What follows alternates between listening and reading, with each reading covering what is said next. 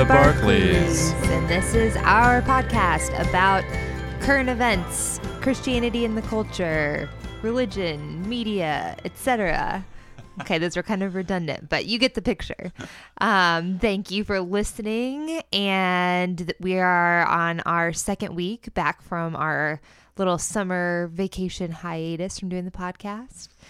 It was a nice break, much needed, but thank you to everyone for tuning back in last week. Got some nice feedback. And we're glad people were still there. Yes. So we're back into the rhythm of talking about kind of the hot topics going on. I know if you were listening very closely last week, we said we were going to talk about Afghanistan this week. We're actually going to hold off until we can have a guest appearance, our first guest on the show to help us with some expertise on this. But this week, we are going to talk about a really hot topic, which is the Texas abortion law. Diving in headfirst. Yes. So I guess we'll talk about what the law actually says, some context, some history around abortion laws in this country, and what Christians should think about it, the culture around the abortion fight, and all of those things. Well, I'm glad you're here because this is an issue that is important to me, protecting life of all kinds at all stages. But when I speak with someone or hear someone talk who is a specialist in abortion policy, abortion politics, the pro-life movement, pro-choice movement, I just think, whoa, like I thought I knew something, but realize I don't. It is complex. A lot of things have happened, and I'm certainly not an expert, but in my time working on the Hill, I definitely worked a lot in the issue of kind of pro-life legislation. Yeah. And you've given birth to a baby. And I have given birth to a baby. But you know what? You were right there beside me seeing all the ultrasounds, kind of that's true. Listening to me educate you on what was happening week by week. Just baffled by the whole thing. You were a very hands-on father in the pre-birth stage. Thank you. Yeah, so you know too. I guess so. I know some things, but I have a lot to learn. I mean, there are a lot of specialists in the area. This area, I will say, on, and it's a very polarizing issue. Mm-hmm. It's very emotional. I mean, it's probably up there with like what, gun control, more than. I mean, yeah. Yeah, I mean, in reading about, and we'll talk about what the actual Texas law is and what happened, but in reading about it this week, some people are saying that this issue is going to be what's on the ballot in the midterm elections next year. Really? Oh. So Senate races, particularly because the Senate is who appoints Supreme Court justices. So, you know, the Senate elections will be particularly about, you know, who has control of the Supreme Court into the future. Right now, there's a 6-3 conservative majority from the Trump presidency and Republican majority. So that will certainly be what we're hearing a lot in the midterms and in the Senate races, at least. Yep. Coming up. All right. So, Rachel, what are we talking about? What was the bill? I mean, so for me, I'm not tracking abortion closely. Round about last week, it just seemed social media blew up.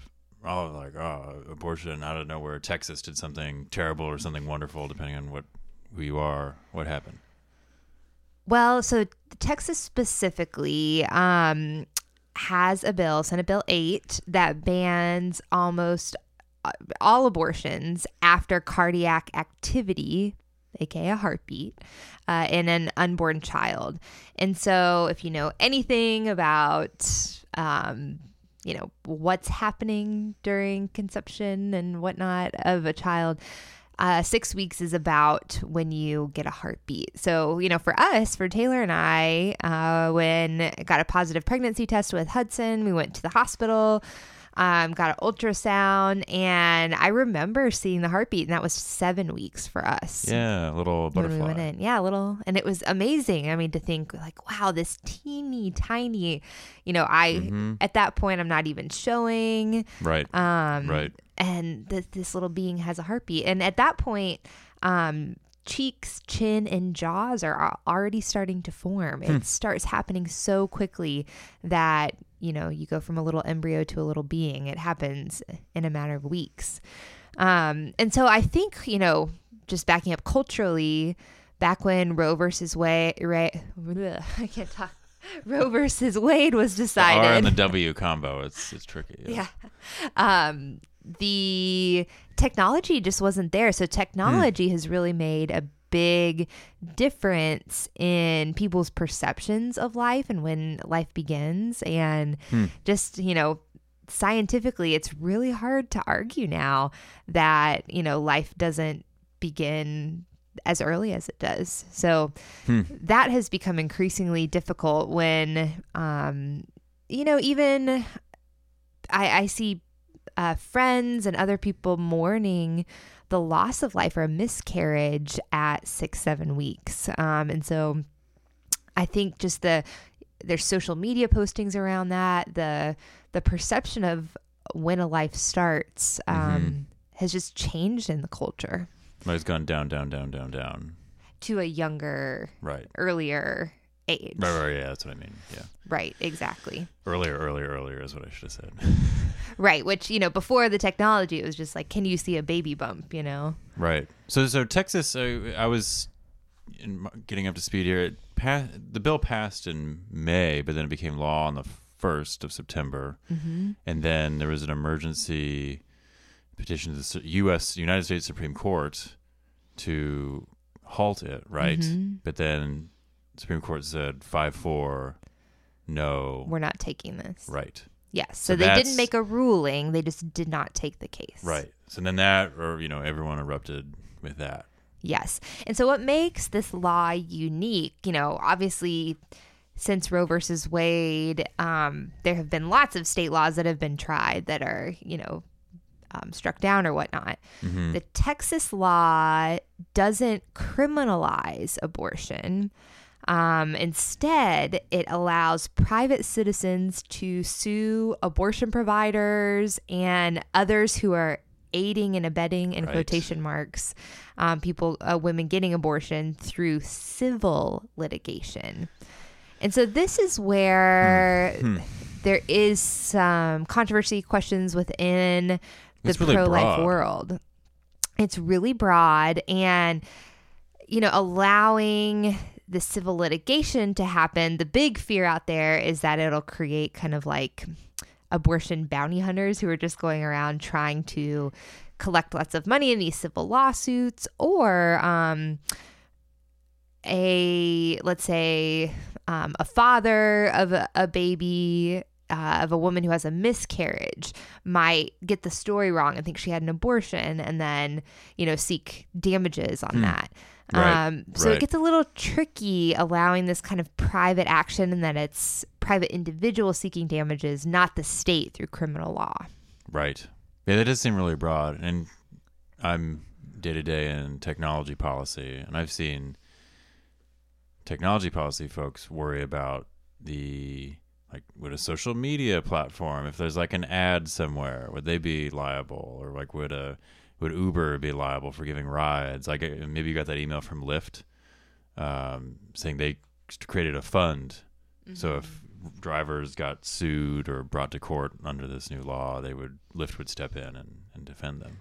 Right. Or even, you know, somebody lends a woman money and the woman doesn't tell that person, like, hey, actually, I'm using this money to go get an abortion. And then someone sues that person for, you know, aiding and abetting by providing funds, even if they didn't know how. You know, there's questions about how much, you know, judges will actually, I feel like I'm saying, you know, a lot as a filler, how much judges will actually, you know, see these cases. I can't stop saying, you know, is that my filler word?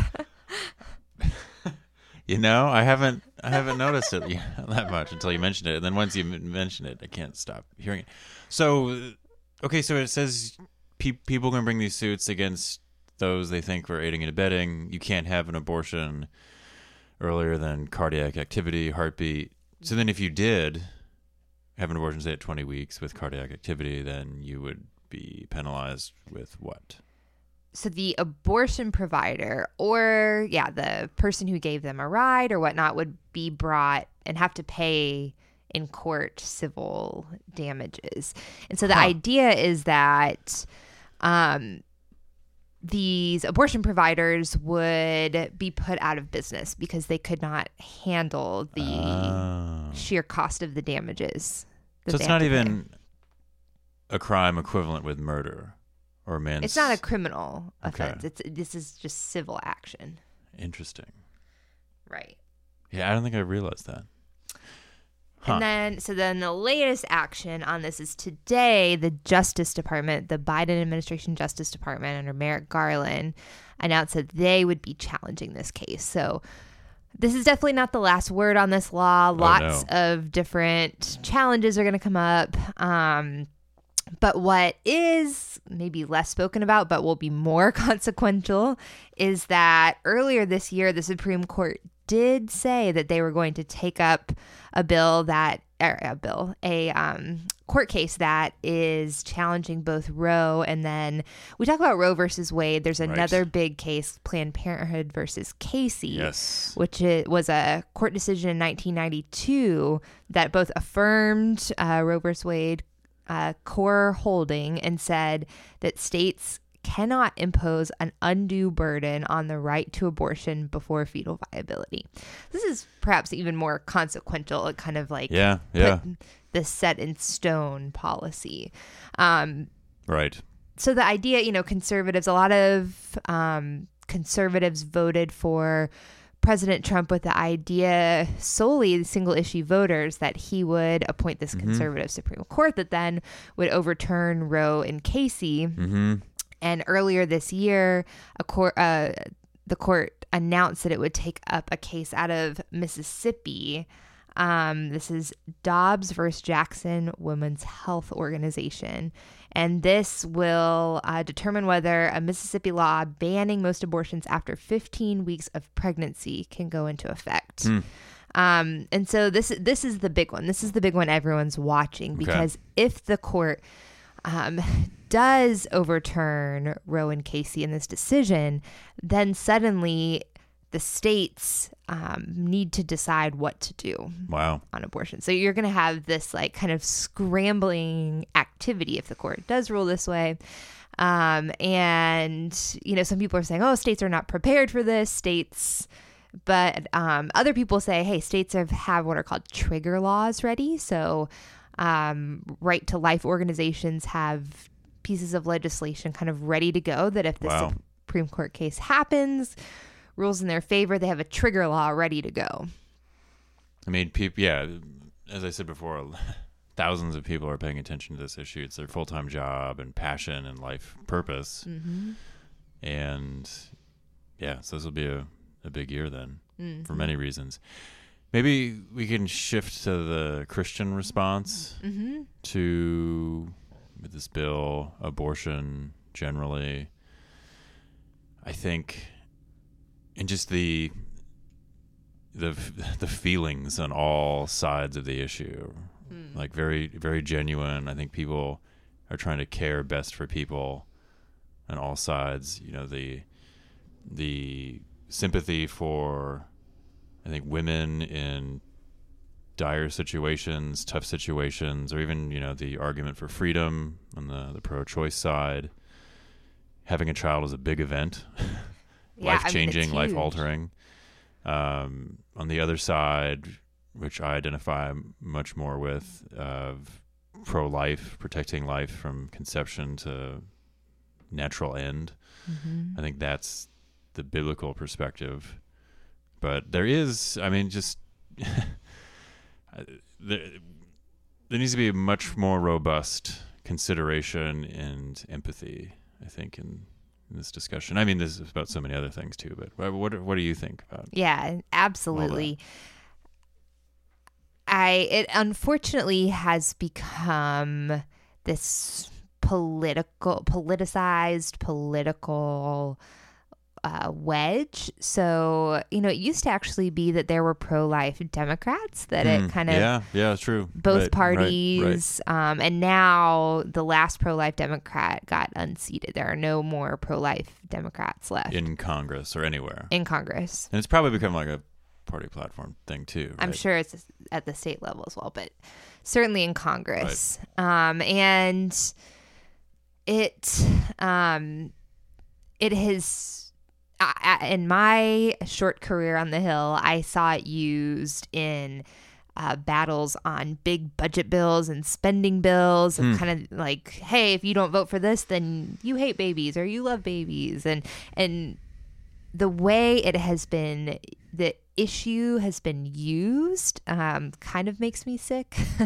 It just, like you said, the lack of empathy and kind of cynical politicians using it to get their way on another issue. Like they wanted lower spending, so they stuck a pro-life rider in that, you know, makes everyone vote one way or the other. And I got tired of that political game. Is it just because it can't be discussed on its own? So it's like, you know, the situation you're talking about sounds like Congress must pass this big bill, so but then, does it fund Planned Parenthood or not? Right. And using that as kind of a litmus test, instead of saying, well, let's pass the spending bill and like deal with this very big and separately. You know, that happens with other issues too. It's not just yes, totally true. Pro-life stuff. A big must-pass bill becomes what they call a Christmas tree, where everyone attaches their thing to it, right? Exactly. Or tries to. Exactly, but this issue is just so different to me because of the emotions. I mean, you know, we talked about our pregnancy was 100% planned and desired and wanted and thought about, but it's still scary. Being pregnant is scary. It was. Yeah. I wasn't even pregnant. It is. It's just, it's such a monumental change in a person's life. And so I remember those first few weeks being like, wow, I can't, like, not having a plan, not having a partner, not having a steady job or steady income, insurance, financials, like there's so many factors that fit in, and there was still like fear and trepidation. Exactly. We probably had everything going for us. Totally. And so I do think this this holistic approach to life needs to be a part of every pro-life advocate, which outside of the political sphere and politicians using it as kind of a wedge issue, I think pro-life advocates on the ground do live their life this way. Most pro-life advocates I know who've been working in the trenches on this donate, they foster and adopt, they volunteer at crisis pregnancy centers. Like they really put it all out there and helping in these areas. So I don't think that the pro-choice advocates out there, pro-abortion advocates, get it right when they say that, oh, pro-life people don't care about women and blah, blah, blah. That is just not true from what I've seen. And I do think there's a lot of empathy and a lot out there. You know, for example, this Texas bill, something that I haven't seen in any of the coverage, but I saw in one piece today, was that Texas also passed $100 million in funding for the alternatives to abortion. So funding nonprofits that provide alternatives to abortion. And so there was this kind of wraparound services to help women that they funded, but that wasn't covered at all. Right. And if you have had an abortion yourself or close to someone who has, I mean, there's redemption and community and love that's still present. I mean, it can be so secret and hidden too, I think, because of all this. It's so contentious, and so you're loved. Yes. Whoever you are and whoever you know. It's not a worse mistake than other mistakes. Right. Yeah, absolutely. And it is absolutely life-changing for a woman. So we can, you know, talk about all of the lack of support for women, you know, like not enforcing child support that happens in welfare programs, you know. We can talk about not having paid leave for women, especially in hourly jobs. You typically don't get paid leave.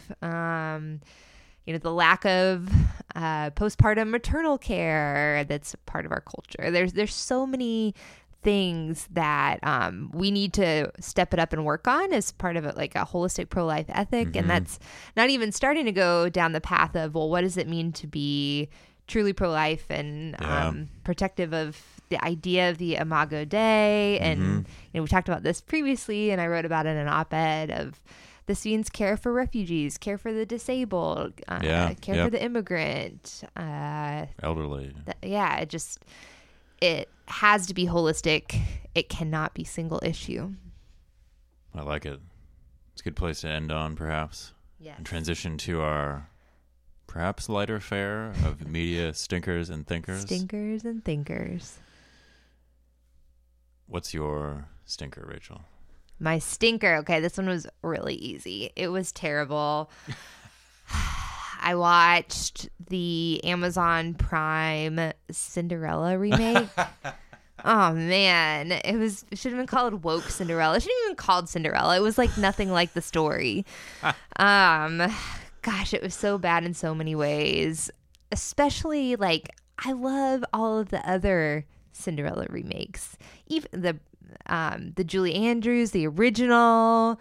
You've got the most recent, like, Lily James one. You've got the Brandy one from my childhood. Yeah, so many good ones. But this one was just too much. Spoiler alert, if you want to see it, don't listen to this. But you shouldn't see it. It was not very good. She doesn't want to be with the prince because she wants to follow her career as a dressmaker, and she can't do that. What do you have against that? I'm sorry, but that's dumb. So she makes him leave his position as a prince and travel the world with her as, like, a low-level intern dressmaker. Dumb. What if they mutually want to come to that decision, Rachel? No. So I guess I'll piggyback. I didn't really have a stinker in mind, but, like, I watched a bit of it. You graciously said we wanted to watch one of your movies since last episode it was like all superhero movies. So we were watching. It was my turn to pick the movie, and the one we watched was good. Oh yeah, that's okay. And then, but I watched a bit of the Cinderella one. It was just it seemed like the other critique. It was like. I was wondering if it would make any sense 25 years from now, because so much of the dialogue, the idioms, the language, the references were like internet humor circa 2020. Huh. So it's like, oh, I probably don't want to watch this when I'm 58, but if I did, would I get it, or would it just seem like so tacky? Yeah. It doesn't seem to have any, like, holding power or staying power. And all the songs were covers of, like, different pop hits. Yeah, top hits. I did appreciate the Seven Nation Army cover. Material Girl cover was pretty funny and good, too. Oh, was that the dance? The Stepmother, anyway. Oh, okay. I missed that one. I only saw bits of it. Okay, what's... I guess I can talk about my thinker. That was your stinker, too. That was, pylon. What's your thinker? My thinker, Reservation Dogs. Oh, so good. So good. We're like, consuming everything Taika Waititi. Yes, we're super fans. And producer. Although you haven't seen What We Do in the Shadows, the movie. True. We haven't watched the show. But Reservation Dogs, great concept. Well, we should tell people who are not familiar with Taika Waititi. Jojo Rabbit, Flight of the Conchords. That's true. Thor Ragnarok. Enjoyed that movie. Okay. That's Taika.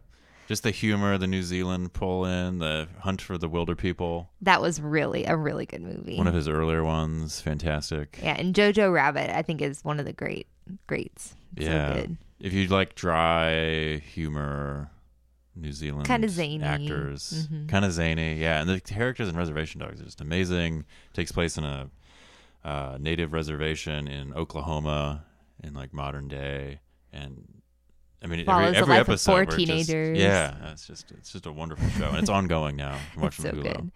It's on what Hulu? Hulu. Did I say Holo? hurler. Marco. He's supposed to say polo. But I said holo. Everyone's like, "When you want to play Marco Holo?" Kids at the pool just like, "What are you talking about?" Okay, I was trying to rip on your board, but never mind. We'll work on our riffs. What's your thinker? My thinker was a book that I read after you recommended it to me. Oh. A Place of Healing, Wrestling with the Mysteries of Suffering, Pain, and God's Sovereignty by Johnny Erickson Tada. Yes. If you don't know who she is, quadriplegic since she was a teenager. Gosh, I think she's 71 now, 70 or 71. The accident happened in the 60s, right? Like 64, so she's far outlived what a quadriplegic from that time, usually the lifespan of someone. Wow. And has had just an amazing ministry. She was part of the Americans with Disabilities Act, and she she's written multiple books about what it's like to be disabled, and just an amazing gospel testimony, as well as a nonprofit that provides wheelchairs to children on the world who would otherwise never have access to a wheelchair, and basically just have to sit at home and drag themselves around the floor and can never leave home in these countries because they don't have access to wheelchairs. So anyway, amazing ministry. And Taylor recommended this to me because she wrote it when she was almost 60. And after dealing with, becoming quadriplegic and then kind of getting used to being quadriplegic and living life this way, and having this amazing ministry and radio show and being on TV and having a movie about her and all these books, she says she hit this new wall of deep suffering when she was experiencing terrible chronic pain all of a sudden. Yeah. I think it was her broken tailbone, sacrum. I think so, yeah. Keep her up at night and on miserable pain. And so she wrote this book from the trenches of her pain, not after she was past it. So basically what it's like to live with terrible pain. And I deal with neuropathy, so neuropathic pain that just shoots through my hand every hour or so. And you say it feels like 100 bees stinging you. Yes, it's like a burning. And sometimes I struggle with, how do I deal with this pain that I have to live with every day? And it can be pretty disheartening. So it just was a really great perspective and helped me think about my pain in a different way, think about gratitude for what I do have instead of what I don't have, think about the hope of heaven and when I'm in the throes of pain.